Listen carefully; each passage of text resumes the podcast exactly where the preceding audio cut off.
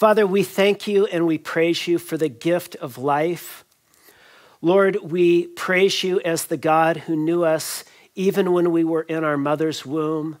And we are reminded of that beautiful text in the Gospel of Luke where John the Baptist leapt in the womb of his mother, even as he was in the presence of the mother of your son Jesus. And here in this place and in this time, we want to recognize all of those who are unborn in our nation right now, those young babies who are developing in their mother's womb. God, we just ask for your protection over these young children. Father, we pray for the mothers who are giving care to these babies in their womb. We pray especially for those moms from very hard places, uh, maybe in places where they've been abused or addicted, and they themselves may uh, continue that cycle by abusing the baby in their own womb. God, we pray for their protection.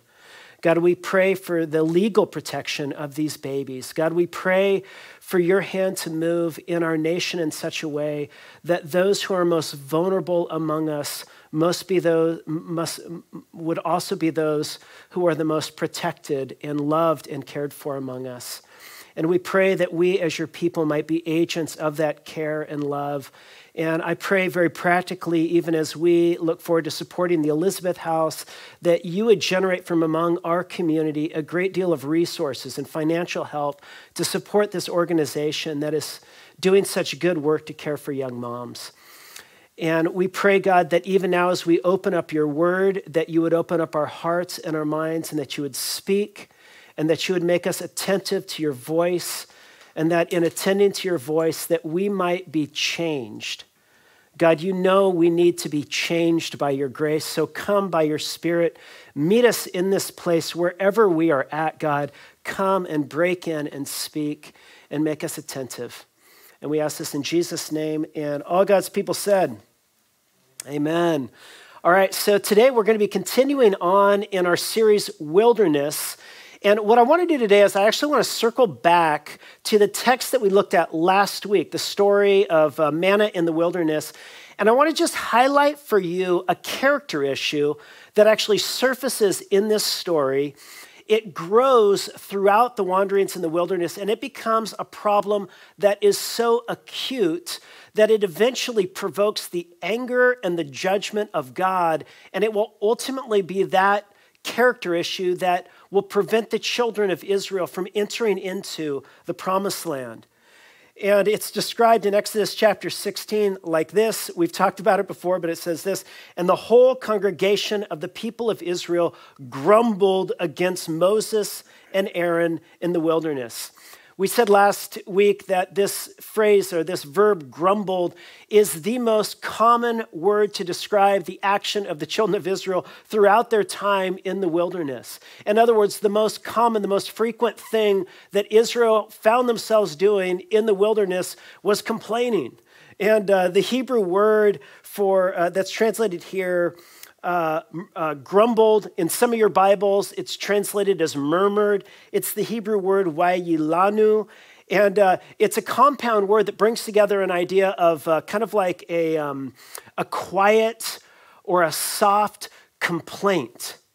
And the idea is, is that kind of complaining that you did as a teenager when uh, your parents scolded you and uh, you didn't want to say anything too loud, and so instead you just kind of murmured under your breath, How dare they? What's wrong with them? When I move out of this house, you know, or whatever. But it's a soft complaint, and that's the description here. The children of Israel, they're grumbling, they're murmuring, they're softly complaining. And of course, this isn't a unique problem to Israel in the wilderness, it is a problem that all of us struggle with. You know, uh, grumbling is one of those things that we universally dislike when we see it in others, and yet we invariably approve of it when we find it in ourselves. You know, it's one of those things that's it's easy to spot in another person, and we almost always dislike it. You know, you rarely uh, introduce a friend to somebody and say, "Yeah, this is uh, this is George," and George is such a wonderful, incredible person.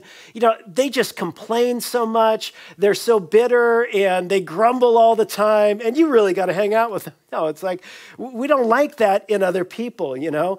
Um, and yet, grumbling is something we ourselves are often guilty of. And it's something that we need to attend to in the church. You know, there was a book written a while back by an author called Jerry Bridges. And he wrote this book called Respectable Sins. And in this book, uh, he basically argues that there are a certain catalog of sins that we will not tolerate in the church you know, you might be in a community group, and if somebody started to say, you know, this, this last week I went out and uh, I cheated on my husband, or I robbed a bank, or I embezzled a million dollars, you know, nobody in the community group would pat them on the back and say that was fine. There's just stuff we will not tolerate in church. But then there's another catalog of sins that Jerry Bridges says that are the respectable ones. And these are the ones we tolerate, and yet, very often, these sins often can be very subtle, and yet they can be very toxic and destructive to our own life. And so, one of the things that the New Testament authors do when they look back on the wanderings of the wilderness is they warn us against the sin of grumbling. In fact, 1 Corinthians chapter 10 puts it like this it says, We must not put Christ to the test as some of them did, nor grumble as some of them did, and were destroyed by the destroyer. So he says, Look, watch out. Don't grumble because grumbling, grumbling can lead to your own destruction.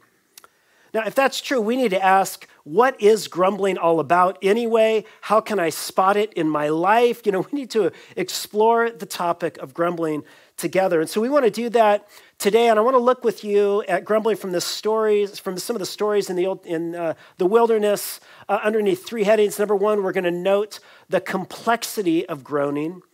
Uh, secondly, or of grumbling. Second, the consequence of grumbling.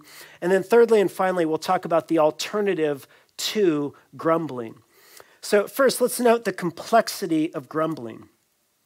So, it's interesting, uh, grumbling surfaces immediately as the children of Israel enter into the wilderness. And you remember a couple weeks ago, they come to the waters of Marah, they're bitter, and they grumble. And then a little bit later uh, in Exodus chapter 16, what we just read about, uh, they come and they're hungry and they grumble. And uh, in the next chapter, in chapter 17, once again, they're thirsty and they respond by grumbling. And uh, so, back to back to back here in Exodus 16, there are three stories of grumbling. And what's interesting, actually, is that these three stories of back to back grumbling in Exodus 15 to 17 are mirrored by three stories of back to back to back grumbling in Numbers 10 through 14. But what's interesting is that in these chapters, where each time the children of Israel grumble, their grumbling is met by God's gracious provision. In Numbers 10 to 14, every time they grumble, it actually provokes God's anger and it's met with God's judgment. And so it's interesting, you've got these two different you know, kind of catalog of, uh, gr- of grumbling stories. One is met with God's grace, and the other is met with judgment. And we should ask what's the difference between these two types of grumblings that uh, are revealed in these two different catalog of stories, and why are they met with two different responses from God? And I think the answer is when you look at the text is that you find is that in Exodus 15, 16, and 17, uh, Israel is grumbling out of their own need. In other words, this is the grumbling of the needy. They are in desperate straits. And uh, they have no water. They need water to live. They have no food. They need food to live. Once again, they have no water. They need water to live. And so they grumble, they grumble, they grumble. And their grumbling is birthed out of desperate need. Now, whether or not their attitude was right, God doesn't rebuke them in any of those stories. He doesn't confront them. Uh, there's no anger. Instead, in each in each uh, text, we hear something like this. And the Lord said to Moses, this is Exodus 16, verse 12, I have heard the grumbling of the people of Israel. And his response to the grumbling, he says, Say to them, At twilight you shall eat meat, and in the morning you shall be filled with bread, and then you shall know that I am the Lord your God. And so their grumbling is coming out of need, and God responds to the need with his gracious provision. And I just think it's, it's, it's good for us to pause there that sometimes, even when people's attitudes are bad, and maybe the attitude needs to change, maybe they've done something that brought them into their own dire condition and straits. Uh, when God sees dire need, He is not moved first to lecture them. Instead, He's moved to meet their need. But in Numbers 10 to 14, we have a different kind of catalog of stories. Here, uh, the, it's not the grumbling of the needy. Instead, what you find in Numbers 10 to 14 is the grumbling of the entitled. Because in these stories, Israel is not in dire need. Instead, what do they grumble about? Well, uh, in chapter 10, uh, down to the first part of chapter 11, they're grumbling because of their regular travel schedule. They have to keep moving from one camp to a next. And then, Numbers 11, we hear Israel complaining about that like this. She says, uh, And the people complained in the hearing of the Lord about their misfortunes. How dare you take us on these long journeys? Can't we stay longer in one location? You know, and then in the next story, they're complaining uh, not out of dire hunger, they're complaining because they don't like the food they do have. Course, they're not the first or the last people that complain because they didn't like the food that's in the refrigerator or in the cupboards. They wanted more variety, and so they complain. And I love it. They say in verse uh, uh, 4 of chapter 11 Oh, that we had meat to eat. We remember the fish we ate in Egypt that cost nothing, and the cucumbers, and the melons, and the leeks, and the onions, and the garlic. But now our strength has died up, and there is nothing at all to look at but this manna, you know? And so, again, it's not need. They're entitled. God has provided for them, but it's not enough. And then the final story God declares to them, I'll be with you when you go into the promised land. And they send some spies to check out the land God's going to give them. And they come back and they report out on their experience. And all they do is complain. They complain about the giants in the land. So God says, I'll be with you. And they say, But there's giants. And they spread a bad report and they grumble and they complain in the presence of God. And that kind of grumbling out of entitlement is met with the anger and the judgment of God. Now, that raises a question How can we discern in our own selves when we're grumbling out of need and when we're grumbling out of entitlement? Well, let me just give you uh, a few qualities or characteristics of a entitled grumbler. Uh, number one, in our story, we learned that entitled grumblers idealize the past uh, in chapter 16, verse 3, the children of Israel, as they look back on Egypt, they say this Would that we had died by the hand of the Lord in the land of Egypt when we sat by the meat pots and ate bread to the full. And of course, in the text we uh, uh, just read, they add to the meat pots where they ate bread to the full of fish. Uh, I, I love this. They said, we had, we, oh, that we had meat to eat. We remember the fish we ate in Egypt that cost nothing. Free fish, uh, and the cucumbers and the melons and the leeks and the onions and the garlic. And, and they're remembering the past, but the only thing they remember about life in Egypt is their free food and the great variety of food. Now, back in the reality of Egypt, they were crying out in pain because of their slavery. But here they don't remember the slavery, they only remember the flavors of the food. And it is just a constant feature of an entitled grumble, grumbler that they look back on the idealized past. Oh, I remember back, you know, when I was a kid, back in the day, everything was better. You know, back before we had this pastor, back uh, when I was young and we had a different president, back, you know, whatever it was, we look back and we idealize the past. Not only that, grumblers distort the present. Notice what uh, the children of Israel say to Moses back in uh, chapter 16, verse 3. The people of Israel said to them, You have brought us into the wilderness to kill this whole assembly with hunger. Now, question Did Moses leave his family and uh, leave a comfortable life he had and go to confront Pharaoh in order to get himself in a bunch of hardship and take the children of Israel out of Egypt? Did he go through all of that to take them into the wilderness in order to kill them there? The answer, of course, is no. But what they're doing is they're distorting the reality of their own present. And this is so often the case in an effort to justify our own bitterness, sometimes our own negativity, sometimes our own bad attitude, we distort reality around us and we make things seem a lot worse than they actually are in order to feel okay with our own negativity that we're going to hold on to. And so, do you distort the past? Do you uh, uh, distort the reality of the present? Uh, thirdly, grumbles, grumblers exacerbate the people around them. The children of Israel, uh, they just are constantly frustrating Moses because Moses feels like no matter what I do, I cannot please you. And I wonder if you've ever been around the kind of person where it just seems like no matter what happens, they're not happy. And you can never make them happy and there's always something wrong. And you're always doing the wrong thing. You're always saying the wrong thing. You're always being the wrong person. And, um, and, and, and, and this is the children of Israel to Moses. And listen to how Moses responds. He's just exacerbated. He says this to the Lord. He says, he reads God the riot act. This is kind of funny. He says, Why have you dealt ill with your servant? And why have I not found favor in your sight that you lay the burden of all this people on me? Did I conceive all this people? Did I give them birth? That you should say to me, Carry them in your bosom as a nurse carries a nursing child to the land that you swore to give your fa- the fathers? Where am I to get meat to give all these people? For they weep before me and they say, Give us meat, give us meat. I'm not able to carry all this people alone. The burden is too heavy for me.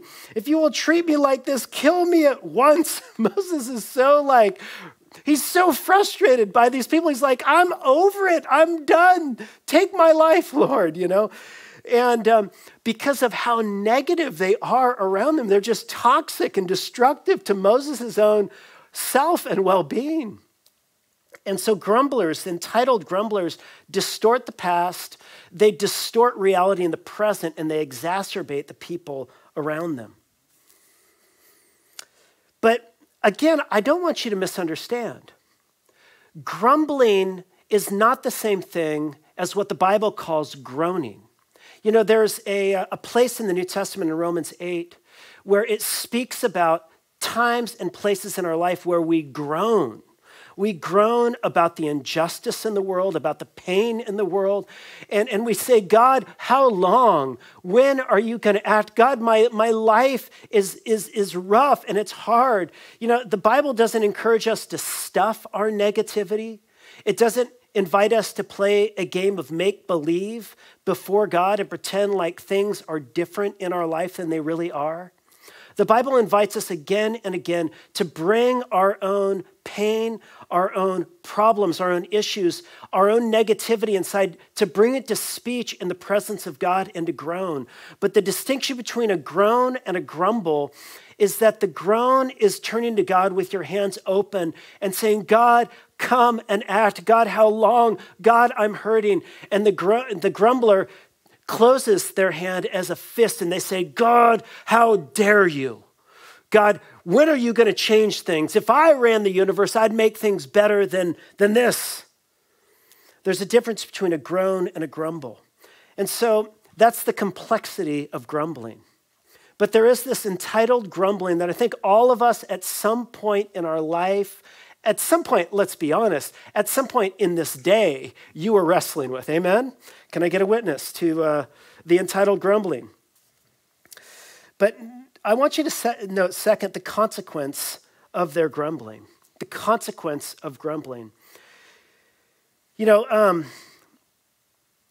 it's interesting as you turn a little bit further into the wilderness. So, in Exodus 15 to 17, we're at the very, it's, it's really like the first month that the children of Israel are entering into the wilderness. When you get to Numbers 11 through 14, they've now been in for several months, uh, several years. They're on their way into a 40 year trek in the wilderness. And their groan or their grumbling just keeps growing and it becomes more acute. And when it, it reaches its height of acuteness, it starts to evoke the anger of God. And listen to what it says again in, in Numbers 11.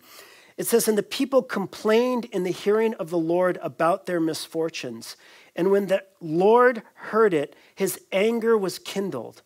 And the fire of the Lord burned among them and consumed some of the outlying parts of the camp. Listen, what, what, what is really going on, like the real issue that's at stake when we grumble, is not that we have an issue simply with the circumstances around us, or maybe our kids, or our parents, or this trip we're on, or the pandemic, or the government. The real problem with the entitled grumbler, the, the real problem they have is not with the circumstances, it's ultimately with God. And Moses points this out in Exodus chapter 16, verse 8. And Moses said, Because the Lord heard your grumbling, that you grumble against him. And then he says this Who are we? Your grumbling is not against us, but against the Lord. Now, again, don't misunderstand. He's not saying that anytime you decry the problems and the injustices in our world, that you are grumbling against God. Uh, the world is in a state that is fallen right now. And God's will is not the only will at play in the world. There are contrary wills to the will of God.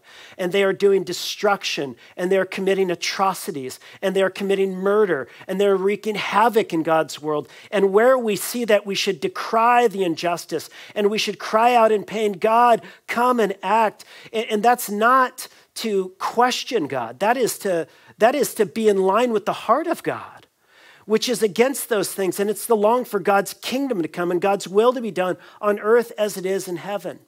But on the other hand, when we have our needs met, and when, like many of us, you know, who are listening to this sermon, when you live a life of comfort and ease, you know, where we're basically like in the history of the world relative to everyone else in the world right now, most of us live very comfortable and affluent lives. And when we look around at all of these minor things that cause us irritation, and those things just start to form this whole world, this island of negativity inside of us, then ultimately what you are complaining against is not the circumstances, it is complaint against the God who has provided for your needs. You are acting in a way that is an affront to God's gracious provision in your life and in my life. And so, Moses calls them out on this. And notice, in consequence, God's anger is aroused, and then he exerts his, his judgment over his people. And, and when it reaches its final, its, uh, its most acute state, the judgment God brings on them is really interesting. Ultimately, after years and years of this negativity and of this unbelief and of this ingratitude and of this grumbling, they're, they're just, God's brought us out here to kill us and, and life is terrible and everything's wrong and all we have is this manna to eat. Listen to how God ultimately responds to all of this. Numbers chapter 14, verse 26. And the Lord spoke to Moses and Aaron, saying, how long shall this wicked congregation grumble against me? I have heard the grumblings of the people of Israel, which they grumble against me. Say to them, As I live, declares the Lord, what you have said in my hearing, I will do to you. Your dead bodies will fall in the wilderness. Did you hear that? He says, What you have said, I will now do for you. In other words, he is going to finally hand them over to their own negative world, their own negative reality that they've created. It's as if God says, Look, you insist on living in your negativity. You insist on week after week and month after month, continuing to create this whole alternate reality where everything is against you and all is, is wrong. And, and, and you almost, you don't know how to live in any other world than a world where everything is going wrong against you. Because that's how you feel okay about yourself. You're just a victim to everything else that's going on around you. And God finally says, Fine, I will hand you over to your negativity. You keep saying, I will die in the wilderness. Fine, you will die in the wilderness. You know, one of the most significant ways that the judgment of God is framed in Scripture is, as, is of God ultimately giving us over to our worst impulses that we refuse to let go of. And listen, let this be a warning to us who hear this, including myself. If we insist again and again to hold on to our own ingratitude, our own negativity, our own bitterness, our own deep seated anger, and we, we, we, we, we insist on clinging to that, ultimately, God will give us over to that thing that we cling to as an act of judgment, and that thing itself will ultimately engulf us. C.S. Lewis puts it like this. And I love this description. I, I, I read this years ago, and it is in his book called The Great Divorce. Um, but he, he describes hell and grumbling like this He says, Hell begins with a grumbling mood, always complaining, always blaming others, but you are still distinct from it. You may even criticize it in yourself and wish you could stop it. But there may come a day when you can no longer.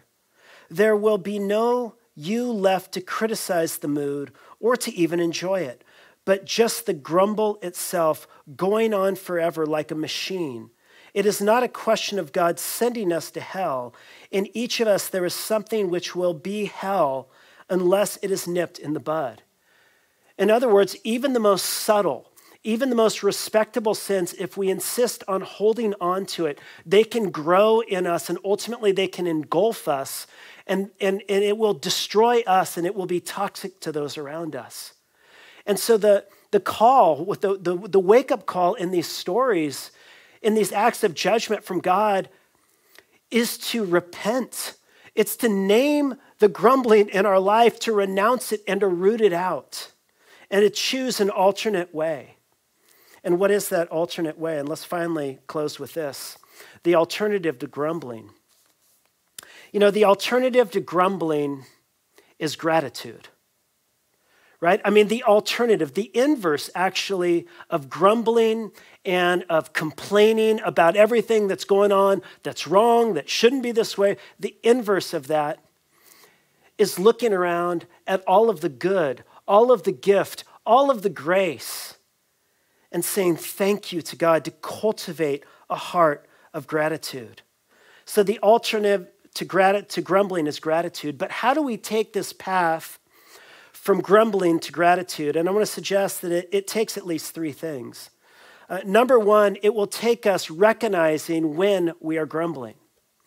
You know, again, grumbling is something we universally dislike when we see it in others, and yet we invariably approve of it or maybe ignore it when we see it in ourselves. And so the first step is awareness. You know, awareness precedes change. If you are going to change the grumbling and the complaining, you got to be aware where and when it surfaces in your life. And again, don't let yourself be the final judge over when you are grumbling because oftentimes we justify ourselves. Well, I'm just I'm just being honest.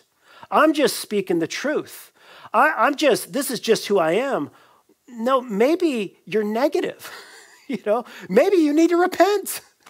You know, maybe you need to call that out in your life and change it because it's unhelpful to you and it's unhelpful to the people around you. None of us like it, you know, and you don't even like it. And so name it. And maybe invite others to speak into your life, maybe a roommate, maybe a boyfriend or girlfriend, maybe a husband or wife. Uh, parents, maybe your kids, you can say, Guys, do I ever grumble and complain? And then just hold on to the grace of God as tight as you can and listen and receive. So, number one, recognize when we are grumbling. But secondly, we need to recall God's blessings. We need to recall God's blessings. You know, I was uh, listening to a sermon of my brother's on uh, this text, and uh, uh, he's got a bunch of uh, small kids in his home, and he made reference to a kid's story about Pete the cat. And I went on and I uh, went online and I read this little kid's story because I thought it was uh, so clever. But the, the story he referenced was called Pete the Cat and His Magic Sunglasses. And so Pete, the cat, is normally a very positive cat. Uh, he's always in a good mood. But uh, one day he gets in this real, you know, sour mood. And he doesn't know how to pull himself out. And then he runs into grumpy old Toad. And grumpy old Toad is incredibly positive because he's wearing these blue colored glasses. And he says to Pete the cat, Take these glasses and put them on. And Pete puts them on. And all of a sudden, he looks at the world through a new lens and the sun is shining and the birds are singing, you know, and the trees are clapping their hands and all is good and all is wonderful. And Pete the cat is, is, you know, going from friend to friend and he's cheering them up and he's bringing positivity everywhere he goes. And then, um, uh, but he gets on his skateboard and he has a tragic accident and the sunglasses fly off and they splatter on the ground. And he doesn't know what to do. And he's all upset. And then he runs into wise old Owl and Wise Old Owl says this He says, Pete, you don't need magic sunglasses to see things in a new way. Just remember to look for the good in every day. Now, I know you might think that is so simplistic and naive. My life is so negative. It's so bad. You know, I got chronic illness. You know, my parents are getting a divorce. Uh, you know, I struggle with depression. Don't throw that Pete the Cat stuff at me. You know, yesterday, um, Jonathan and my daughter Eve and I went to visit a lady in our church whose name is Maureen Georgiades. Many of you know her. On December 29th, she turned 94 years old. And, you know, we, we asked her, you know, what, what, what's a song we could sing together? Because Jonathan was going to play the piano. And she said, uh, Do you know the song Count Your Blessings? And she started to recite the song, you know, Count Your Blessings name them one by one, count your blessings, see what God hath done. And I, I, I, noted to Jonathan with Maureen there that Maureen has not had a simple, easy life. Uh, she lost one of her sons to AIDS. Uh, she lost another son to a brain tumor. And she's just struggled. She's had a lot of pain, deep and real pain. And yet, at 94, she is one of the most joyful, one of the most grateful people I've encountered. And it's because she has made a habit in her life of cultivating gratitude by counting her blessings one by one. You know, uh, Jews have this practice called the 18 benedictions, where uh, they, they're constantly walking around praising God for everything. And so within these uh, 18 benedictions, uh, there would be these benedictions where they would praise God for um, all of the food that they had received. And they had different blessings for different kinds of food. And so they had a blessing for the bread, and a blessing for the wine, and a blessing for the figs. And they had a blessing for comets uh, they had a blessing for when you light a lamp in your home because we could live in a world with darkness, but thank God He's given us a world with light. Uh, they had a blessing even for the ocean, which, you know, if you live in Southern California and the weather is so great all the time. I was down at the beach last weekend in the middle of January. It was 70 degrees. We're at the ocean. It was just gorgeous. And I just was blessing God for the ocean. You know, we could be in a place like Michigan that's like in negative 25 degrees, you know, the kind of place God sends people when He doesn't like them, you know. But no, we live in California, you know, near the ocean, and bless God. But they had a blessing for everything. You know, G.K. Chesterton said this. Or no, G.K. Chesterton didn't say this. The Apostle Paul said this. He said, Give thanks in all circumstances, for this is the will of God for you in Christ Jesus. Some of us are searching for what God's will. What is God's will for my life? You know, we're searching and we're searching. What does God want me to do with my life? You know, and you're searching for God's will. It's not even lost, it's right here. It is to be grateful. Cultivate gratitude. How much gratitude? Gratitude in all circumstances. You know, that word in Greek for all, it means all. It means in all kinds of circumstances, give thanks to God. G.K. Chesterton put it like this He said, You say grace before meals. All right. But I say grace before the concerts and the opera, and grace before the play and the pantomime, grace before I open a book, grace before sketching, painting, swimming, fencing, boxing, walking, playing, dancing, and grace before I dip the pen in the ink. You know, this week our staff was reading together Matthew uh, chapter 5 and uh, or Matthew 6. We we're reading about how Jesus gives uh, food and he gives clothing to his children. And Pastor Robert pointed out that, because, uh, you know, he's done a bunch of, uh, he's the, the theologian of fashion, but he was talking to us about John Calvin's comments that he made on both food and clothing. And he said, you know, it could be that when God sought to satiate our need for nourishment of our bodies, that he could have just given us food but instead he gave us food that brings delight, that has flavors that explode in your mouth. Uh, the other night, my, my, my wife Alicia made these shrimp tacos with this incredible chipotle seasoning and a mango. Uh, avocado salsa and these marinated uh, onions. And you just took a bite of that thing and just flavors exploded in your mouth. Thank God that He doesn't just give us food, He gives us flavors and enjoyment. And then He doesn't just give us clothing to keep us warm, but we can wear clothing that when you look at it, you go, oh, it just brings delight. Look at, look at Jonathan's, you know, uh, face mask or. Um, you know, you, you could call it, but, but there, there are things that clothing that bring delight and a smile. And it's because God is so good and He's given us so much. And yes, the world is broken, it's fallen, there's pain. But there is so much good, and there is so much gift, and there is so much grace in our lives. And he's saying, open your eyes and see what you have. And then cultivate a heart on life of gratitude. And then finally, remember God's gracious gift.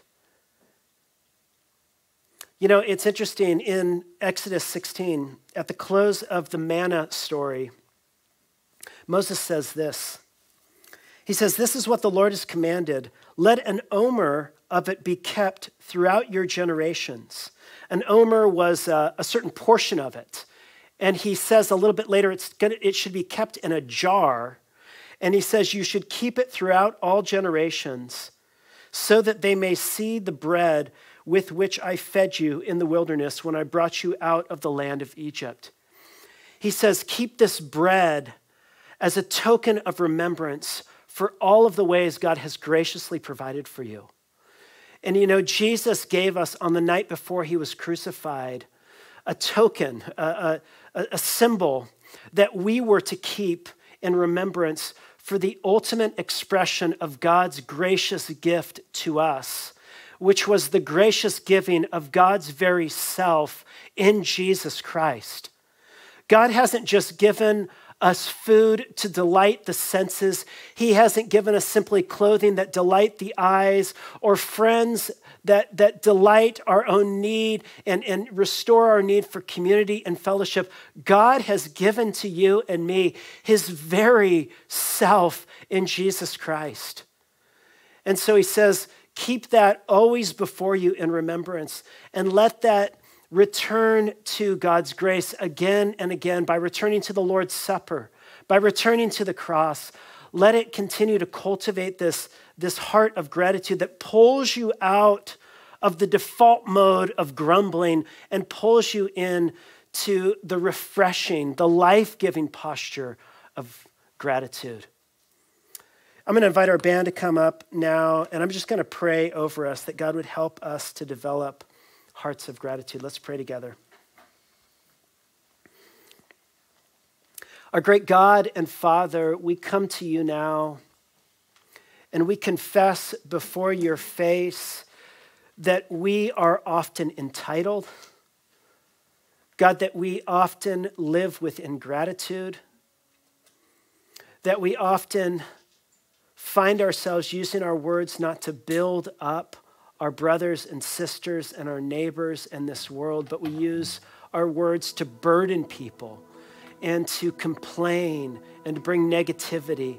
And we just ask, oh God, that you would break that force in our life and cultivate in us a deep heart of gratitude. because you are a God who has given everything for us. God, would you enable us to live a life of, of graciously giving everything back to you as an act of gratitude for your goodness toward us? And we ask this in the name of your Son, Jesus, who has given his own life fully and unreservedly for us. Amen.